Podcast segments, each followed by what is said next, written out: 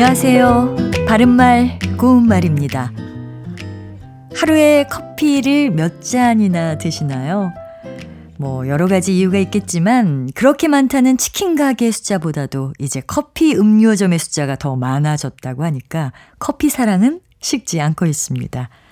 우리가 즐겨 마시는 커피, 특히 원두 커피의 경우 커피를 내리고 난 찌꺼기는 버리게 되죠.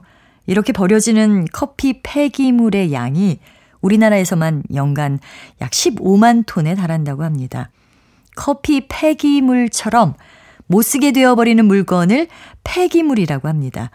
폐기는 폐할 폐자에 버릴 기자를 쓰는데요. 시설의 폐기라든지 폐기 잠수함, 폐기 처분 같이 쓰일 때는 못 쓰게 된 것을 버림이란 뜻이 있습니다. 그리고 조약, 법령, 약속 따위를 무효로 함의 뜻으로 쓰는 경우에는 계약의 폐기, 법률의 폐기 또는 제정안의 폐기처럼 씁니다.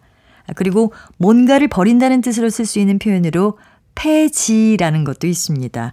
폐지에서는 그칠 지자를 쓰는데요. 실시해오던 제도나 법규, 일 따위를 그만두거나 없앰을 뜻합니다. 통금 시간을 실시해오다가 없애는 것이라면 통금 폐지라고 할 수 있고요. 시행해 오던 호적제를 없애는 것이라면 호적제 폐지라고 할 수 있겠지요. 바른말 고운말 아나운서 변희영이었습니다.